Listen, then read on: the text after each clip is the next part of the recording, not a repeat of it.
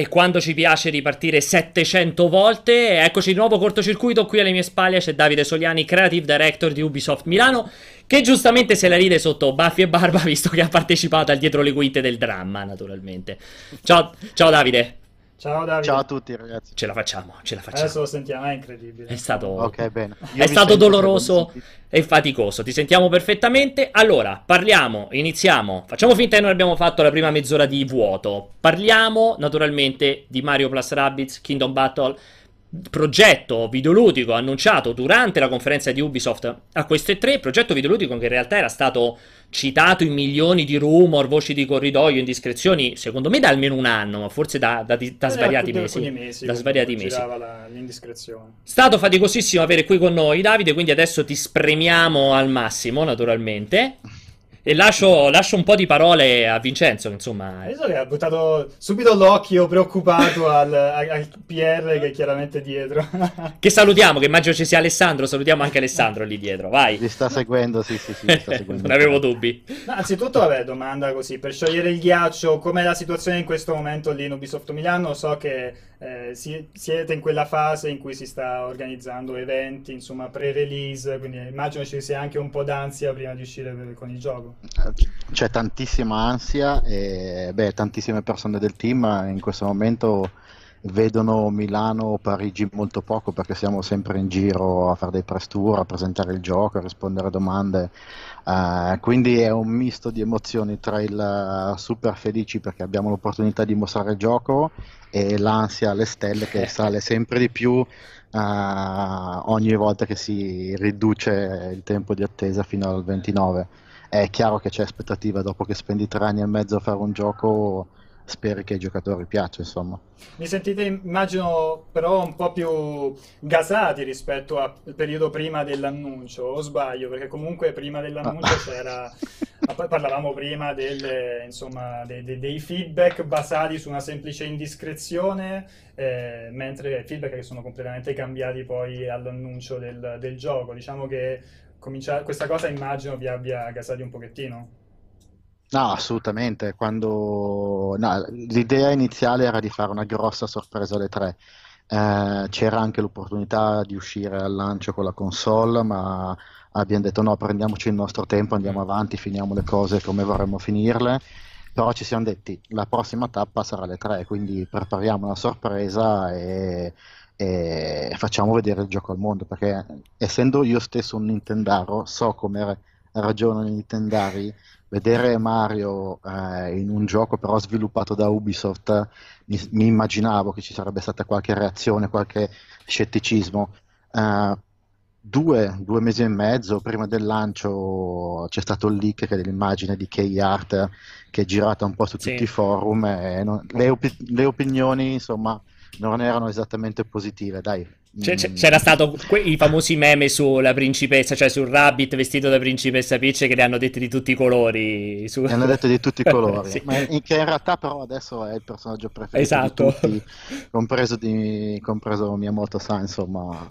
E quindi noi siamo arrivati alle 3 che il team era chiaramente nervoso, io ancora di più, perché insomma ci portavamo alle spalle.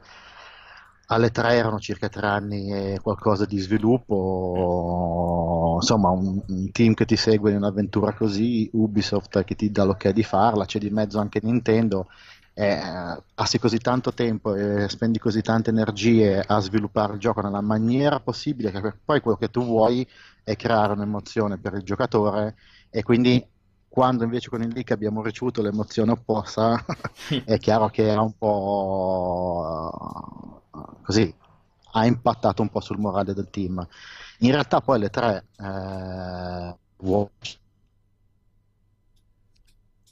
ci si è frizzato ecco, ci sei ritornato, ti eri bloccato un attimo con la connessione, sì. Sei tornato, dicevi, dopo? Dopo che abbiamo presentato il gioco alle 3, vuoi perché c'era Miyamoto-san sul palco, vuoi perché è successo tutto quello che è successo, in realtà la reazione delle persone che erano dentro... Abbiamo un po' di anti... Ci siamo? Sì, ti sentiamo adesso. Okay. Vai. Le persone che erano dentro, stavamo dicendo, le persone dietro si sono accese. È incredibile perché esatto, oggi problemi di connessione con Skype. Sì, no? Ci sono un po' di problemi di connessione con Skype. Con loro o con noi. Però... Ecco, adesso sei tornato perfetto, vai. Ci stai dicendo finalmente quando abbiamo presentato il gioco sul palco, vuoi per la presenza di Miyamoto San, sì, vuoi perché è successo tutto quello che avete visto succedere, sì, le cose sono cambiate radicalmente.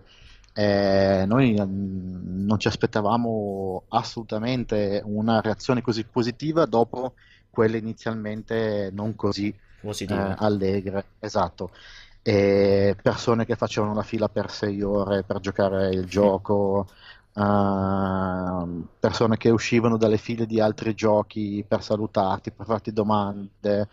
Insomma, ci abbiamo messo 2 o 3 settimane a capire cosa stava succedendo. Poi quando siamo tornati, almeno personalmente a Milano, ho visto un team completamente cambiato, sicuro di sé, orgoglioso, perché alla fine quando sviluppi un gioco per così tanto tempo, quello che vuoi fare in realtà è dare un'emozione al giocatore, e se il giocatore risponde bene ha una forza e un impatto sui team, non solo questo, ma immagino in tutto il mondo è enorme.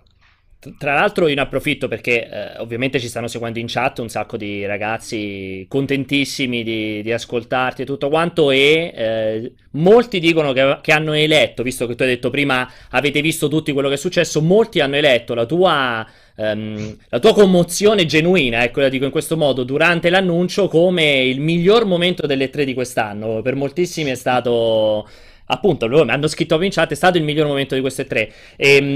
Devo dire che effettivamente, allora, io ero lì che commentavo, anzi erano i ragazzi che stavano, no, ero io che commentavo Ubisoft, stavo commentando, e quel momento è stato veramente molto toccante, cioè, lo riusciresti a descrivere a parole un momento del genere?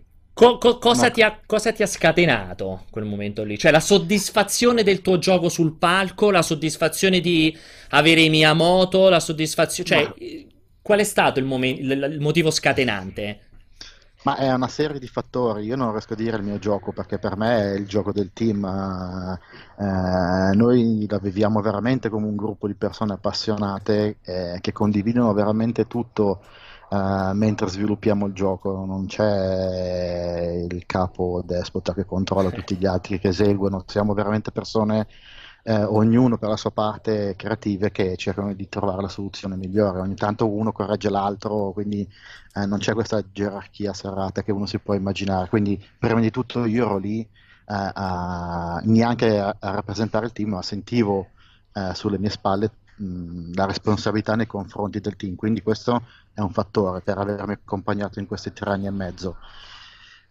Venivo con un'esperienza non super positiva dal dopo leak, sapevo che Miyamoto sarebbe stato sul palco, ma non mi aspettavo assolutamente che sarebbe arrivato a chiamare il mio nome, anche perché non avevamo lo suo script o cosa avrebbe detto, comunque sarebbe stato in giapponese. E quindi in quel momento, dopo questo roller coaster di emozioni, ho detto vabbè, ma chi se ne frega, cioè è bellissimo, fatemi godere questa sensazione, e lì sono crollato. Poi ho visto che tutto il pubblico, insomma, era contento, e quindi io non avevo il coraggio di crederci, ma poi ho iniziato a crederci, ero super contento per tutti. Poi c'era Grant Kirkhope vicino a me, che rideva come un pazzo, mi prende sempre in giro perché, insomma, io su WhatsApp gli dicevo: ma Grant, ma sei sicuro che stiamo facendo un bel gioco? Dimmelo tu, perché io lo vedo tutti i giorni. E quindi mi si rassicurava un po', perché non è che posso, cioè davanti al team devo essere io quello che infonde sicurezza, invece di nascosto io la chiedevo. Ho visto attraverso i social, volevo aprire una parentesi su Kirkhope, perché ho visto attraverso i social che comunque è nata questa amicizia nel corso dei 2 anni, e tra l'altro proprio in quel momento Kirkhope è quello che ti ha invogliato, cioè ti ha detto di alzarti per prenderti gli applausi, cioè si vede il suo braccio che ti solleva quasi per prenderti gli applausi del pubblico. Quindi racconta un pochettino Kirkhope, per chi non conoscesse, compositore storico, insomma, ai tempi di Rare, qualcuno con qualche anno in più sulle spalle se lo ricorda, insomma, un genio che sta tra l'altro facendo un ottimo lavoro su Mario + Rabbids. Quindi come è nata questa diciamo amicizia tra voi due, anche se vi prendete molto in giro sui social? Sì, beh, no, anche su WhatsApp mi arrivano qualsiasi ora della notte dei messaggi assurdi di lui che mi prende in giro, ma giochiamo così. È nata perché essendo un appassionato giocatore in generale io gioco tutto, ma chiaramente la mia storia è molto più orientata verso Nintendo. All'era del Nintendo 64 Kirkhope per me era la persona che ammiravo in assoluto di più, Donkey Kong 64, Banjo-Kazooie, GoldenEye, i giochi della storia proprio. Ma sì, ma anche su altre piattaforme, Viva Piñata, insomma è un compositore che ho ammirato. Quando l'abbiamo chiamato, che tra l'altro è stata un'idea del pro di Sergio Marco Zanna, mi ha detto perché non lo chiamiamo? Gli ho detto ma sei pazzo, non ci dirà mai di sì, e in realtà ha detto subito di sì. Io il primo mese che ho iniziato a lavorare con lui avevo dei commenti da fare sulla sua musica, ma in realtà mi sentivo un po' così fuori posto, cioè quella paura di lì, cosa gli posso dire a lui. Ma, esatto, cioè perché comunque è una persona con 40 anni di esperienza, certo. Non che ne abbia pochi, però sai, è quasi il mio idolo, una persona che ammiravo, però dopo è andato tutto liscio perché insomma Kirkhope è un cazzone, è un professionista, certo. Quindi giustamente sì. Non è che gli facevi commenti fuori luogo, quindi trovo assolutamente normale, ovviamente. No, poi abbiamo iniziato a frequentarci anche al di fuori del lavoro e da lì è poi nata una vera e propria amicizia, nel senso che ormai ci sentiamo per qualsiasi motivo, anche che non riguarda il lavoro, insomma. Ne approfitto, io volevo ritornare un secondo indietro prima di rilasciare un attimo la parola a Vincenzo, visto che un po' in chat sono arrivati un paio di valutazioni interessanti, però anch'io volevo ritornare sul discorso dell'indiscrezione, del leak, insomma tutto questo lungo periodo in cui sembrava per l'appunto che Mario + Rabbids sarebbe stato uno dei titoli di lancio di Switch, insomma se ne è parlato veramente tanto a livello di voci di corridoio del gioco. Voi avevate quest'idea originariamente, suppongo, visto che il leak continuava a rimbalzare su questa cosa. Avete preferito prendervi del tempo perché non eravate convinti del gioco o perché comunque vi sentivate di meritare più tempo per svilupparlo?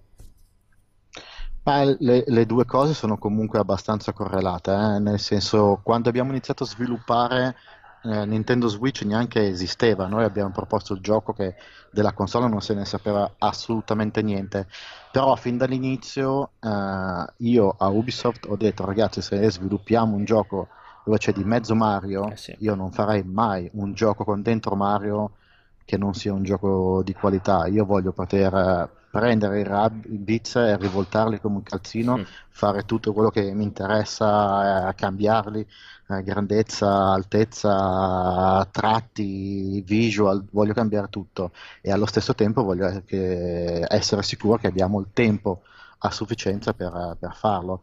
A un certo punto ci siamo detti sarebbe bello uscire al lancio, ovviamente comunque è sempre una cosa molto carina. Io scherzavo col team, dicevo se usciamo al lancio vado in Giappone e mi compro la console e il gioco giapponese, ma a un certo punto, ma molto prima del lancio, ci siamo detti no, prendiamoci il giusto tempo per finire le cutscene come vogliamo, il gioco come vogliamo, non ci corre dietro nessuno.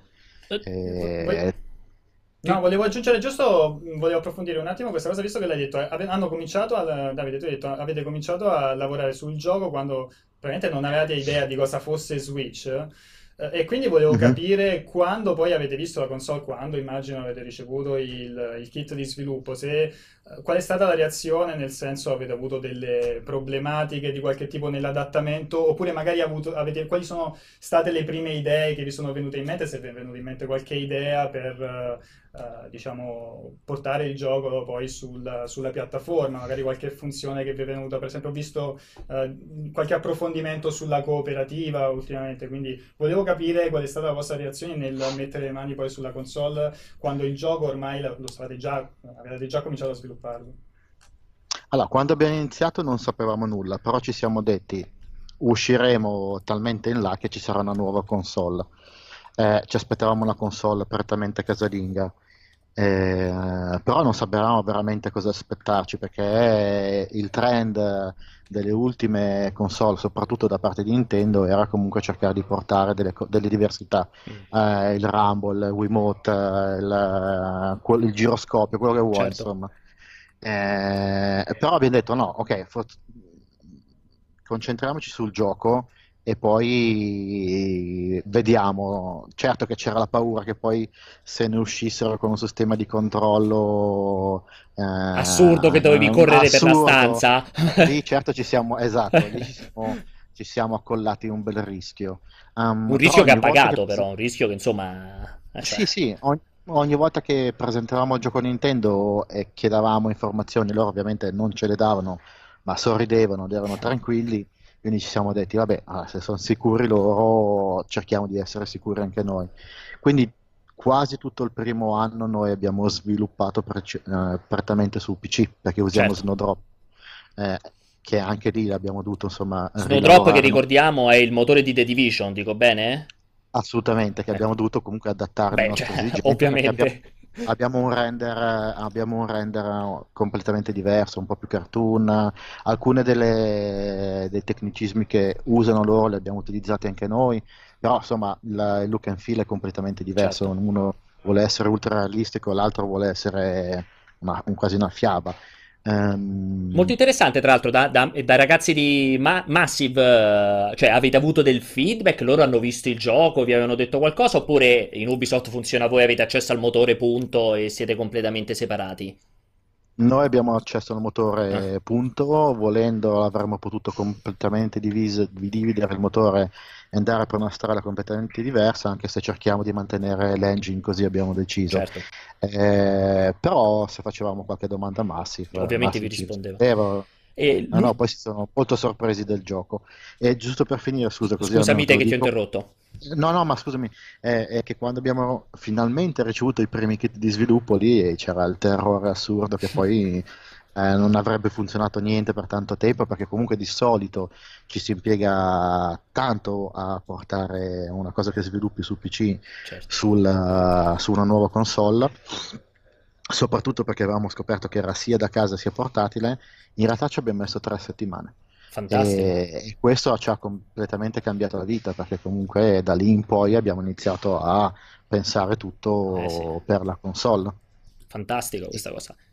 E ne approfitto prima di lasciare poi domande a Vincenzo, che saranno sicuramente più poi interessanti sul gioco, però io continuo a romperti le scatole su questo punto. Nel momento in cui c'è stato quell'ultimo leak, tu hai detto avete visto i forum e il team si è un po' demoralizzato, diciamo, come è normale che avvenga.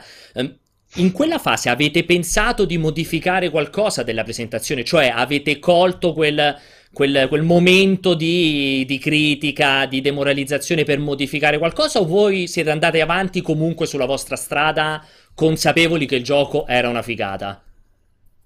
Allora, non abbiamo mai... a noi piaceva il nostro gioco, ci abbiamo sempre creduto. È chiaro che se hai delle reazioni così, un po' di domande te le fai. Non abbiamo cambiato niente, avevamo delle idee per presentarlo e lì le abbiamo dettate, anche se non potevamo più dire sorpresone, no? Certo. In un certo qual modo l'abbiamo fatto lo stesso, ma era così, era quasi per ridere, non era più una sorpresa. Però comunque l'ho stato lo stesso, dai, perché nessuno si aspettava Miyamoto-san. No, è stato quello... poi in conferenza Ubisoft è stato veramente un gran colpaccio. No, mi ricordo gente fuori che cercava di nasconderlo a tutti i costi, perché insomma se anche quella usciva fuori, vabbè, veramente c'era da spararsi. Però tutto sommato sai che quello che ci siamo detti dopo, nella settimana delle 3 ma anche nelle settimane a venire, è stato...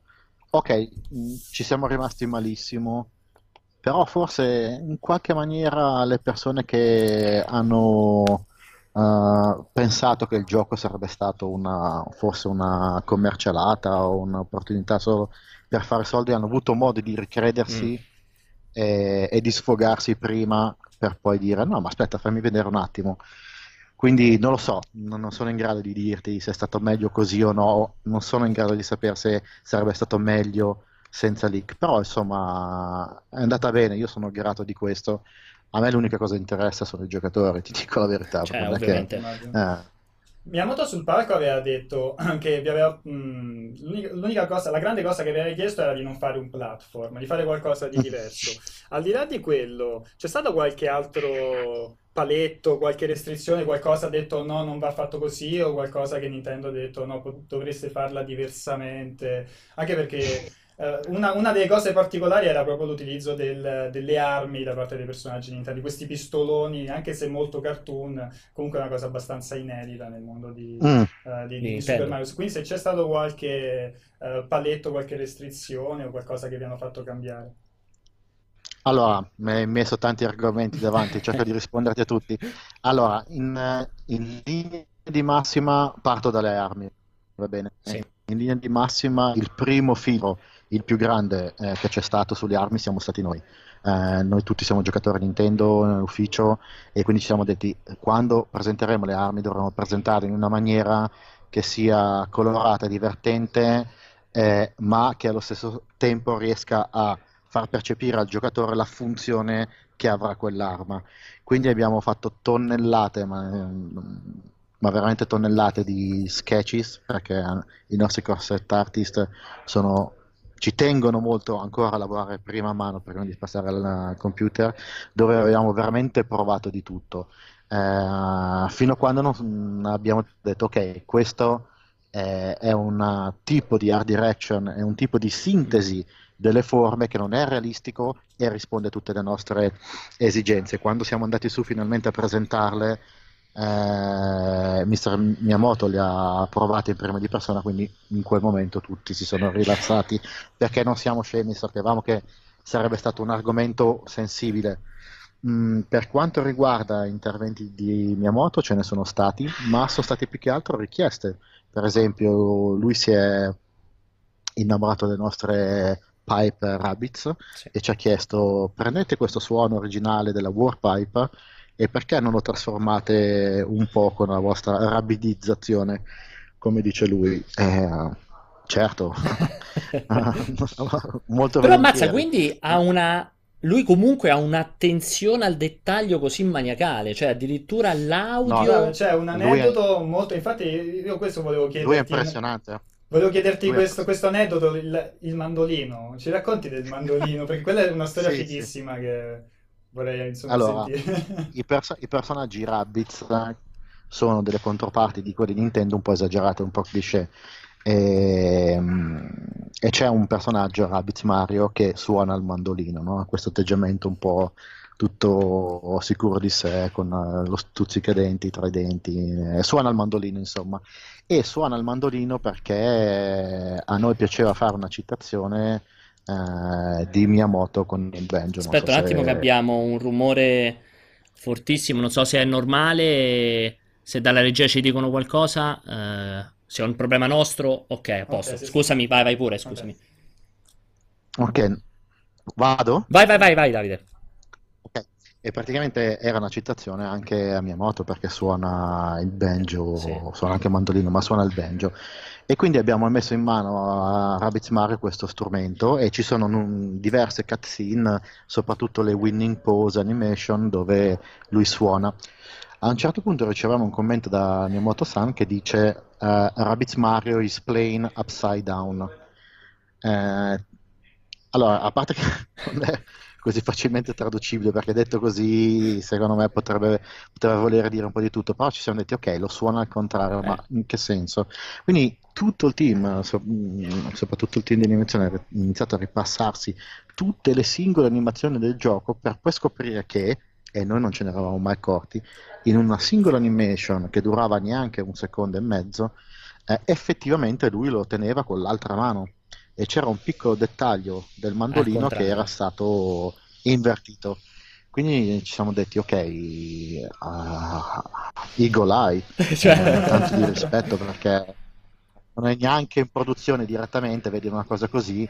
Allora io e Gianmarco abbiamo detto: ok, gli facciamo costruire un mandolino su misura. Abbiamo contattato un liutaio di Napoli della famiglia Calace, che tra l'altro ha suonato per l'imperatore in Giappone, e gli abbiamo fatto fare una targhettina in argento dentro la custodia con su scritto: per tutte le cose, per tutti i giochi e le emozioni che ci hai dato.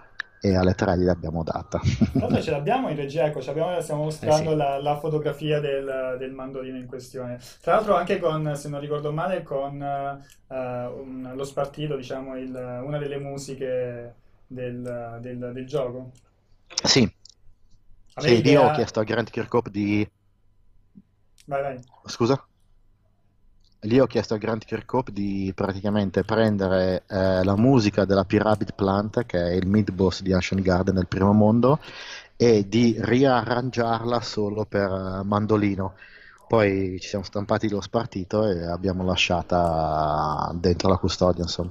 Niente, a me l'idea che in questo momento potrebbe esserci Miyamoto che a casa sta suonando il mandolino napoletano mi fa veramente impazzire questa cosa. Non è un'idea, lo so.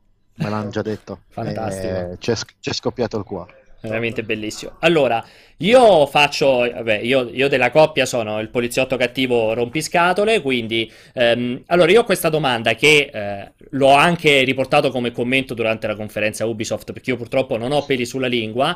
Ed è la somiglianza con XCOM, un grandissimo capolavoro, un grandissimo classico, vabbè, cioè un super titolo.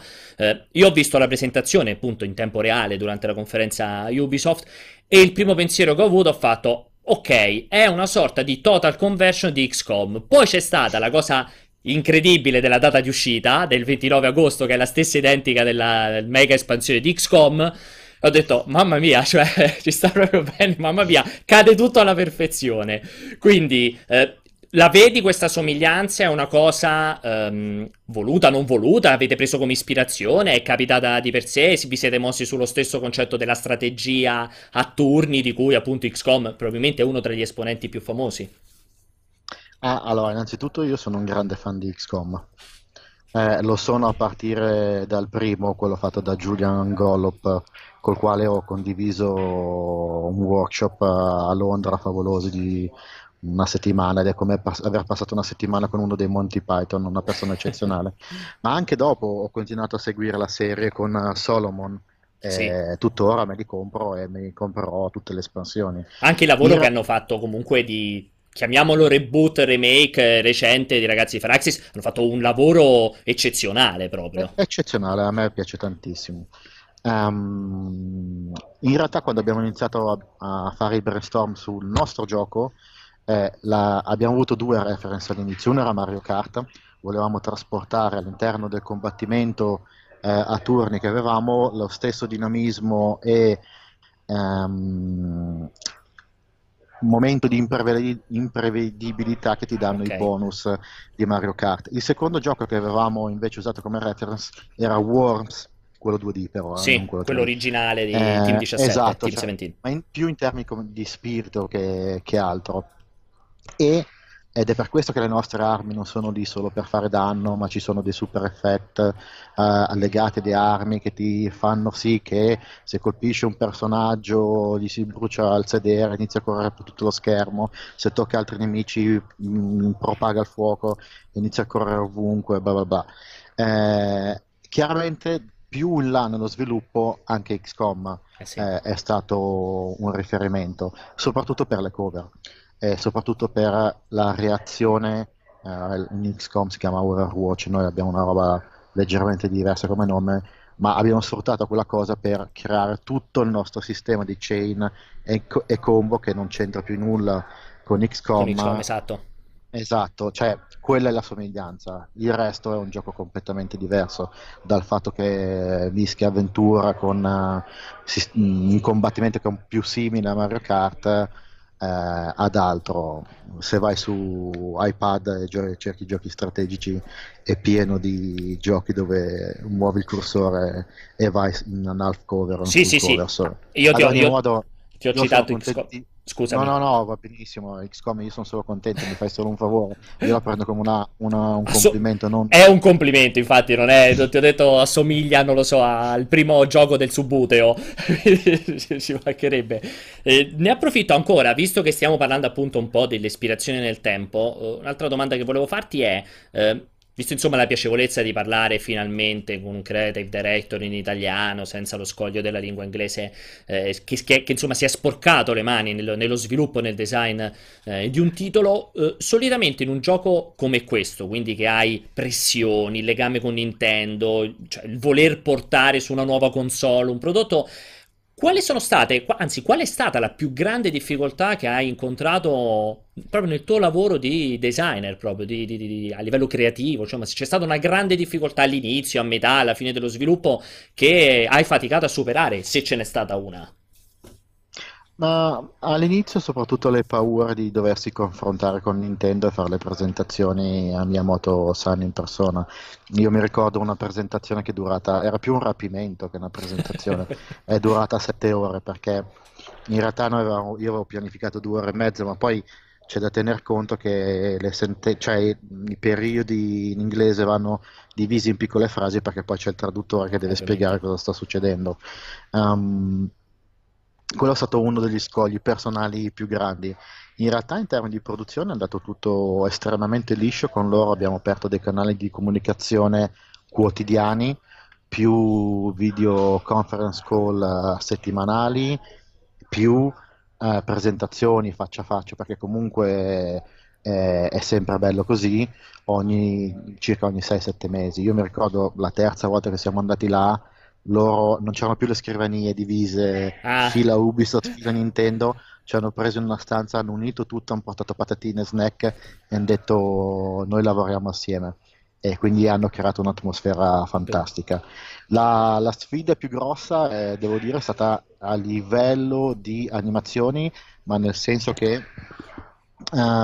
ci sono alcune animazioni, così come il suono delle monete di Mario deve essere il suono delle monete di Mario, punto, certo. A meno che non ti inventi una visual diversa, l'animazione di Mario in alcuni momenti è iconica e quindi va rispettata, e deve essere rispettata adeguatamente. Avendo noi preso Mario e avendolo ricreato da zero, soprattutto il rig, che è il sistema che controlla le animazioni del personaggio, perché Mario non ha mai avuto le animazioni che servivano a noi nel nostro gioco, dovevamo ricostruirle da zero, non potevamo semplicemente dire Nintendo passatecele voi.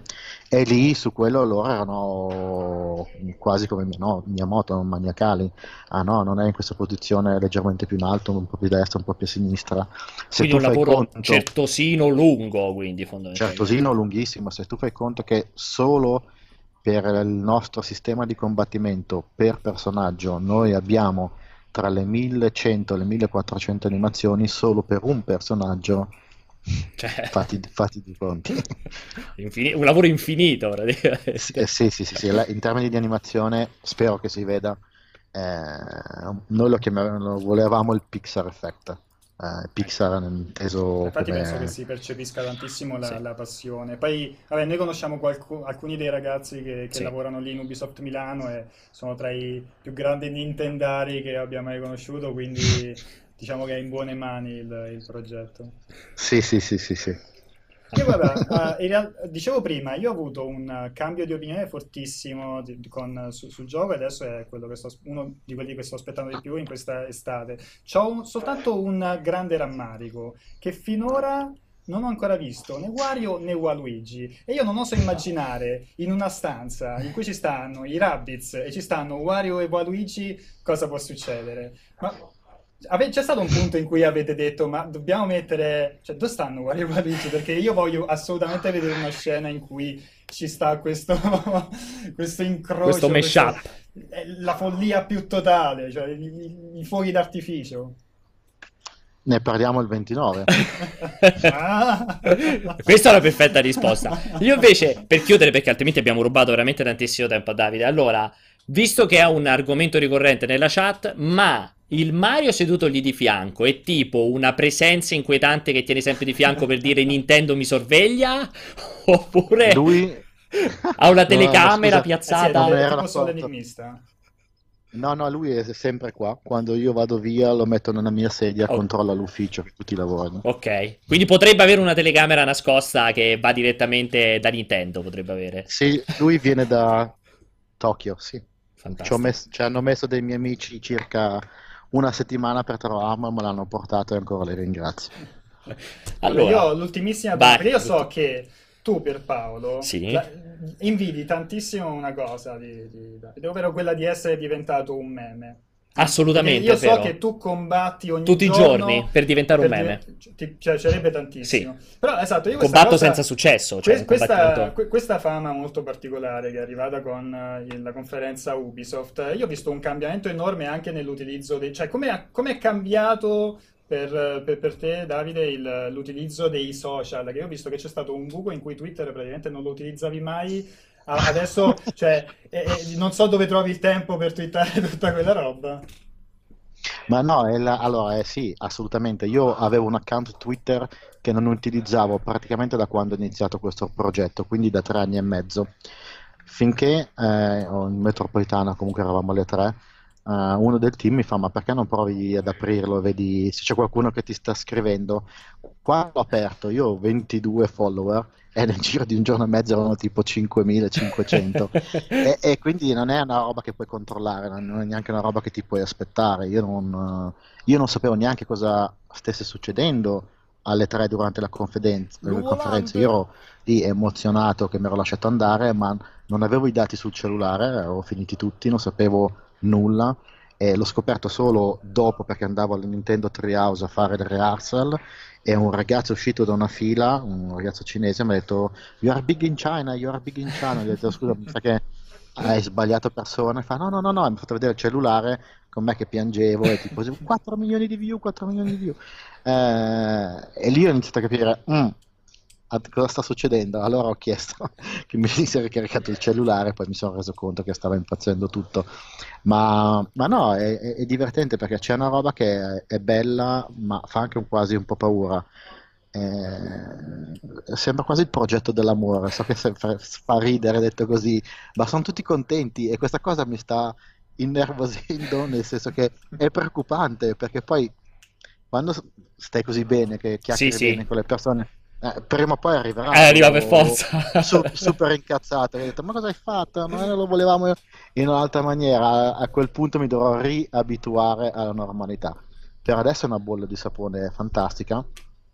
Però detto questo, io sono per le critiche adesso, senza scherzi, nel senso che il rapporto che vi dicevo prima che si crea tra lo sviluppatore e il giocatore, quando si crea, è un'energia fondamentale. Quindi le critiche saranno quelle che, se saremo fortunati, ci aiuteranno a fare una cosa ancora più bella in futuro. Allora, questa è veramente l'ultima. Fai come gli sviluppatori che appena esce il gioco scompari per un mese in vacanza, o ti fai le ferie prima, o non ti fai le ferie?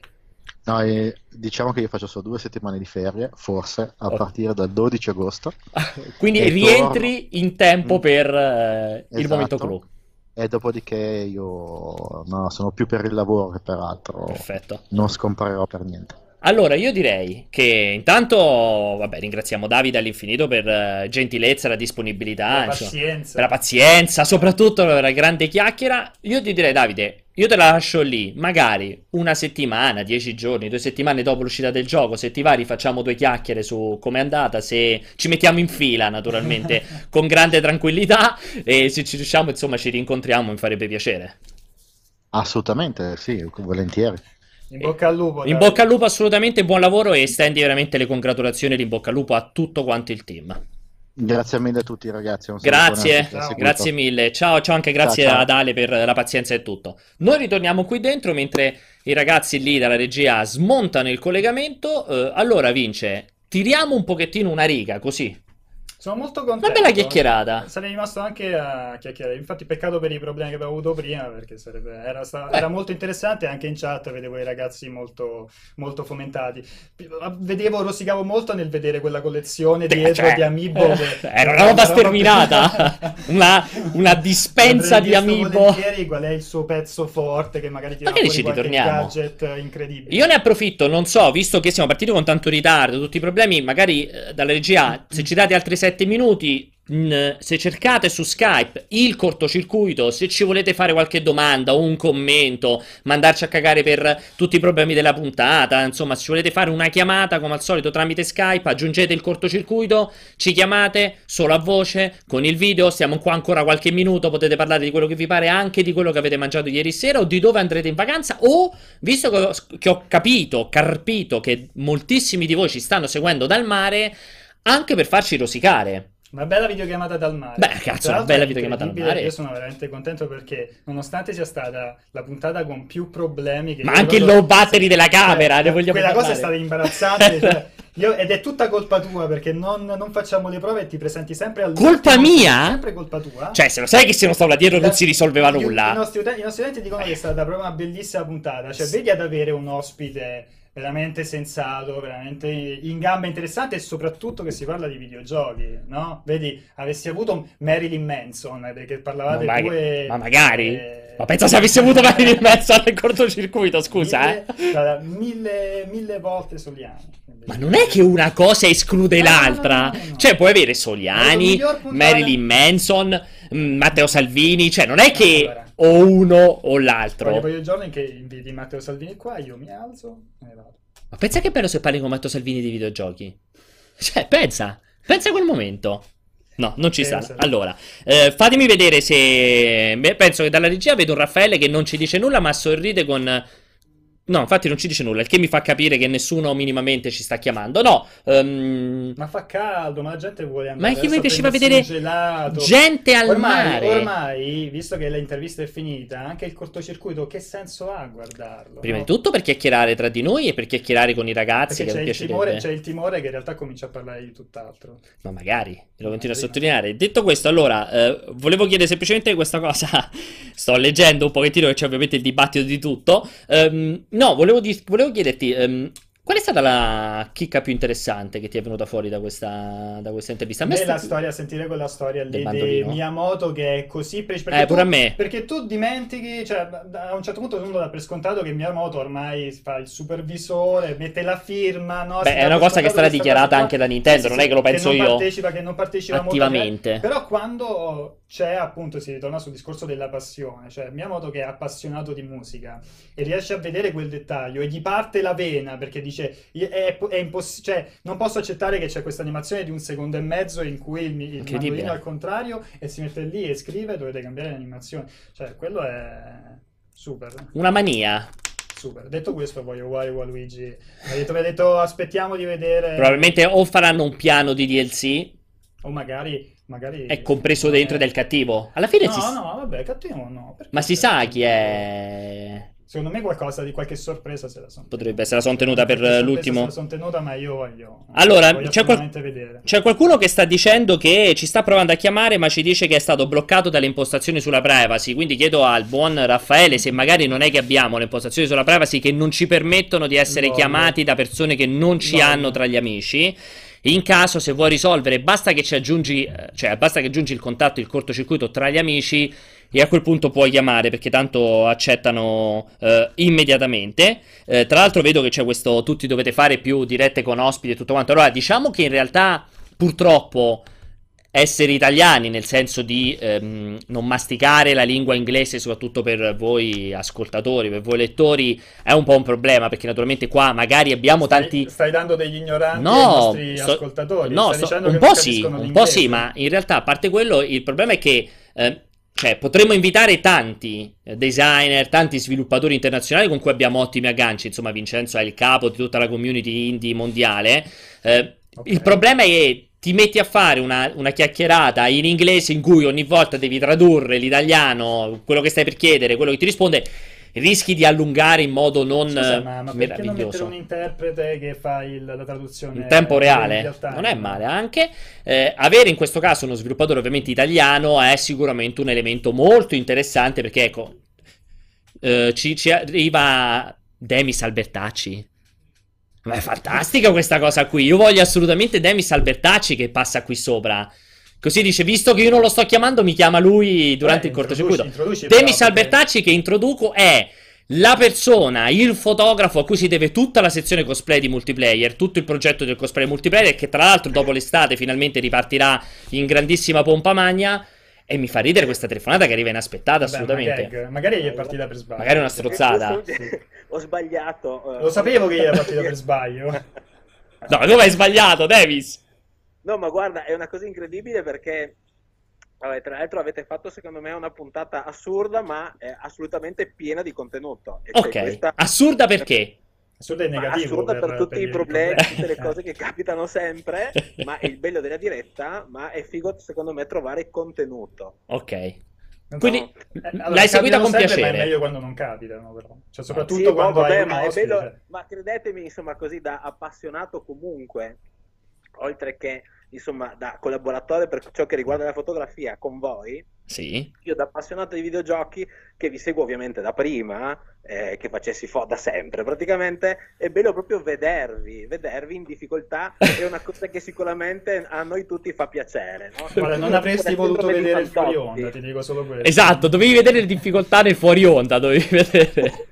No, ma sapete, poi sì, è bello questo, perché tu pensi che le cose a te non funzionino bene, no? C'è la macchina fotografica che quel giorno appunto si è scaricata la batteria, poi vedi che invece durante una diretta capita anche ad altri, quindi questo ti fa sentire bene comunque, direi che è comunque una cosa positiva. Quindi quella trasmissione di imbarazzo, che eravamo qui, non sapevamo cosa fare, è una roba che può essere apprezzata da chi ci guarda.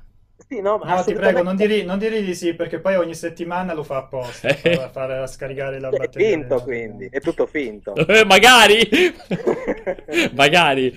Davis, sei un tesoro, ti ringrazio per averci chiamato per sbaglio, che questa cosa mi è piaciuta moltissimo. Tranquilli, adesso faccio altre chiamate in giro. Ok, un bacio gigantesco a Davis, che è stato fantastico. Alice ha sintetizzato così: seguo multiplayer da sempre, per questo amo vedervi in preda al dolore. Cioè, questo è proprio... Ci meritiamo il male, praticamente. Ci siete sempre e ci meritiamo il male. Vedo che ci sono un paio di altri. Vedo che c'è il mitico Jay Shodan che sta provando a chiamare Raffaele. L'ultima, permettimi l'ultima telefonata. Te lo concedo perché siamo partiti in estremo ritardo con tutti i lì giù se chiamate c'è una regia pronta solo per voi, per sentire quello che avete da dire, ma deve essere qualcosa che ci fa vedere il mare.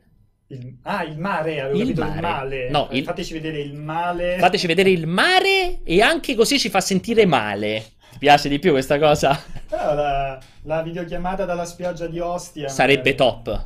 Io apprezzerei il più possibile, ma c'era, ti si è visto passare. No? Cioè, siamo in un momento. Ormai è tipo hashtag tanto ormai. È proprio peggio di così non può andare. Salutiamo. Che Gemini Group? Non lo so. Salutiamo questo utente che dalla regia neanche ci hanno chiamato, neanche ci hanno detto di chi si tratta. Dici chi sei. Come? Cioè, non so se si può dire qua. Riservatezza. Porca miseria, anche a persone. Anche arrabbiato. Arrabbiato e riservato. Allora, cosa ci vuoi dire? No, allora, io ho sentito delle voci interessanti, però non mi ricordo dove. Era tipo un podcast, parlavano del VR per Switch. Cioè, il concetto era che tu ti metti in faccia lo Switch, tipo Google Cardboard, e usi gli stick dello Switch per fare avviare tutte quelle cose, cioè... È probabile una cosa del genere. Quindi tipo il Samsung Gear VR te lo metti... Sì, Samsung, Google Cardboard, quelle cagatine lì, insomma. Ah, non lo so, secondo... Allora, non è così impossibile, perché effettivamente lo fai abbastanza facilmente quella roba lì. Ti dico che è abbastanza grande comunque lo Switch, non è... Cioè, ti metti un bel mattone davanti agli occhi, non ti metti una roba piccolissima. Non è impossibile alla fine. Secondo me invece non accadrà mai, perché Nintendo ha sempre dimostrato che una cosa o la fai bene o non la fai proprio. Beh, però il Samsung Gear VR funziona. L'applicazione di voice chat mobile è la dimostrazione di quello che dico. Cioè, direi una cosa la fai bene. Direi che è l'esatto opposto alla dimostrazione della chat mobile. No, ti dico che effettivamente... Gemini Corp senza nome sembra tipo il nome di un'organizzazione di terapia. C'è scritto Doc Snoop Doc, no? Ah, sei te quello che mi davi del Mago Hotel, ma cazzo, non avevo mica capito. È fantastico. Devi spiegare perché esatto, perché il Mago Hotel? Beh, perché la pelata, poi il modo, le macumbe, insomma. Ho detto che era il modo. Ma il modo, ma non è vero. L'atteggiamento, sei molto Mago Hotel, ma... Beh, non lo so. Vabbè, la pelata ci sta. L'altro è Valentini, Enzo Miccio. Facciamo una bella comitiva. Beh, onestamente, guarda, ti dico la verità, preferirei tutta la vita essere Enzo Miccio che il Mago Telma, però cioè, facciamo il contrario, preferisco io essere... Cioè, il Mago Telma però c'ha le magie, Enzo Miccio si veste solo da pagliaccio. Capito? C'ha le magie! No. Sta dicendo che mi vesto da pagliaccio. No, non te, Tommaso Valentini, che tu non c'è un cazzo che Enzo Miccio. No, cioè, Enzo Miccio quello vero, no? Il Valentini. Ah, ok, Enzo Miccio vero. Allora, no, te l'ho detto, io non la trovo così. C'ha problemi, però il vestire è l'ultimo, insomma. Ok, senza dubbio. Dicevo, mi piace molto la tua idea. Allora, non la trovo così impossibile la tua idea, perché effettivamente verrebbe con giroscopio, tutto il necessario, il pad che si smonta. Tutto preparato, sì. Tutto preparato. È una bella indiscrezione. Io fossi in te ti direi che una registrazione del brevetto la farei onestamente, perché magari Switch non mi interessa, mi fa anche un po' cagare, però insomma. Vabbè, però non ci dispiace, mi piace la tua il tono molto è un tono leggero. Non la prende mai. È un tono di una persona infastidita che ha chiamato per fastidio, ma giustamente dice le sue idee. A me piace molto, perché ha detto un'idea interessante. Ha detto un'idea interessante. Poi un'ultima cosa, se volete parlare di cinema chiamate gente che ne sa tipo me, non gente a caso, perché... Ah, tipo me, insomma. Quindi anche l'umiltà. L'ha preso da te però, l'umiltà l'ha presa da te. Lasciaci il tuo contatto, ti abbiamo, quando adesso in prossima puntata parleremo di... Cioè io, cioè chi è la ragazza che parla? Perché cioè è brava e tutta, però insomma, cioè parlare bene di cinema, delle cose giuste... Parliamo bene. È un fenomeno comunque lui, eh. È amico tuo. È veramente amico mio. Allora, la regia, segnatevi, tenetevi Doc Snoop Dogg da... Doc Snoop Dogg. Scusami. Ce lo vedo, Doc Snoop Dogg, editorialista da adesso in poi del... Mi piace moltissimo. Io ho sentito delle cose che mi sono piaciute. Avete parlato del cortocircuito. Scusami, hai sentito delle cose che ti sono piaciute o che non ti sono piaciute? No, che non mi sono piaciute. Tipo... Beh, allora, sentivo del Comic Con, il trailer della Justice League, così scaraventato via, bruttissimo, vacanze di Natale. Beh, ti è piaciuto quel trailer lì, scusa, poi chiudiamo perché attenti Vincenzo mi uccide, ma ti è piaciuto quel trailer della Justice League? Quel trailer lì... Cioè, allora, intanto i cieli rossi, la composizione, non gli potete dire nulla, Snyder. Ok. Poi posso capire che magari Batman v Superman qualcuno non è piaciuto. No, a me non è dispiaciuto Batman vs Superman, ma io ti dico concentrati su quel trailer, è un bel trailer. Assolutamente, assolutamente sì. Mi piace assolutamente sì. Posso dire che a chi ci segue non frega un cazzo. Vabbè, oh, cioè, ho capito, ma io volevo fare due chiacchiere con lui e a me invece è piaciuto. Però cioè, se parlare di cinema, parliamo di cinema. Bene, no, perfetto. Allora, cose a caso, parliamo di cose a caso. Prossimo appuntamento. Parliamo di Aletta Ocean, parliamo di Asakura, se no che problema c'è. Quello che non ci dispiacerebbe mai. Dopodiché, il prossimo appuntamento ci portiamo dentro Doc Snoop Dogg insieme a Gabriella. Del cortocircuito. Mi piace. Grazie, grazie di questa telefonata perché il piglio è quello giusto. A posto, direi che assieme a Pier Piero finisce proprio. Mi piace, grazie, salutiamo perché mi è piaciuto moltissimo. Però siamo casi umani. Ok, no, io volevo... C'era Jay Shodan, volevo chiudere Jay Shodan, però dalla regia Jay Shodan riusciamo a parlarci che ci sta massacrando o dobbiamo andarcene via? Dai, fai una persona sensata. Jay Shodan, io voglio Jay Shodan che ha detto chiaramente che ci fa vedere il mare. Ci fa vedere il mare, perché Snoop Dogg mi ha fatto vedere il male. Mi ha fatto vedere il male. A me è piaciuto moltissimo Doc Snoop Dogg. Veramente l'imbarazzo. Sono tutti amici tuoi. Tu vuoi un cortocircuito così? Gli amici miei. Tu, il futuro... Allora, la prima metà del cortocircuito è come lo voglio io, quindi con ospiti interessanti in cui si parla di videogiochi, si parla di sviluppo, si mette in contatto un lato dell'industria con i nostri utenti, un momento bellissimo, e tu invece vuoi Snoop Dogg qua. Vabbè, guardalo. A me sembra che sta nell'autobus della... No. Al mare. Lui sta al punto giusto. Dici chi sei e perché sei soprattutto.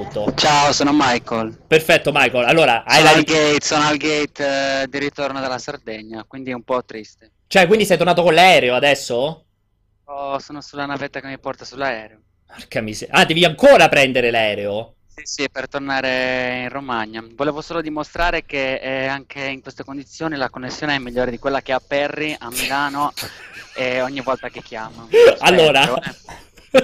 Vabbè, però questa prospettiva anche un po' alla Perry, no? Questo punto di ripresa da verso l'alto. Michael ha vinto ogni cosa possibile perché, allora, prima di tutto io ti stimo tantissimo che ci chiami mentre sei sulla navetta per andare a prendere l'aereo. Questa è una forma di affezione veramente incredibile.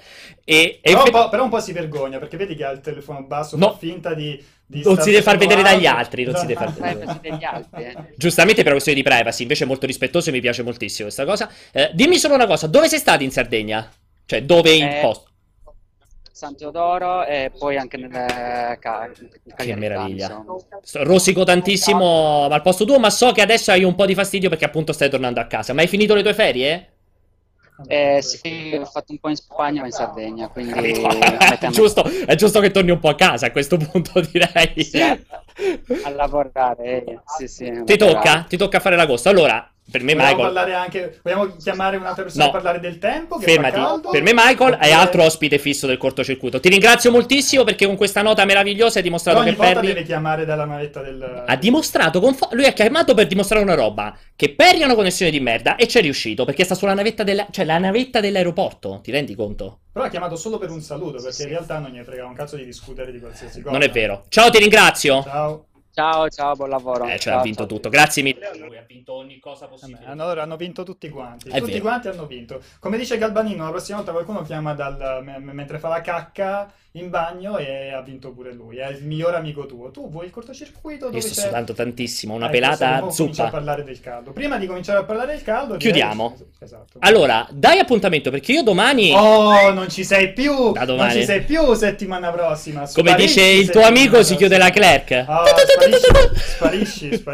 Ma farai il cortocircuito settimana prossima? Guarda, io non abbandono, a differenza di hashtag Pierpacco, io non abbandono gli utenti, i followers del cortocircuito. Io faccio una dichiarazione, sarà una grandissima puntata pure settimana prossima. Faccio una dichiarazione in chiusura, quindi ricordatevelo, sia se Vincenzo farà il cortocircuito di giovedì, sia se Vincenzo farà il cortocircuito di venerdì, io sarò disponibile per essere chiamato dalla spiaggia e farmi tutta la puntata. Quindi adesso voi sapete che se Vincenzo non mi verterà all'interno della puntata, è stata una sua scelta, non una mia scelta, perché io lo sto dichiarando in questo momento pubblicamente. Io ci sarò per un collegamento Skype. Vedremo giovedì o venerdì. Io ti ho avvisato. Quindi vi ringraziamo. Come al solito vi chiedo di lasciare un po' di commenti, di diffondere il verbo del cortocircuito.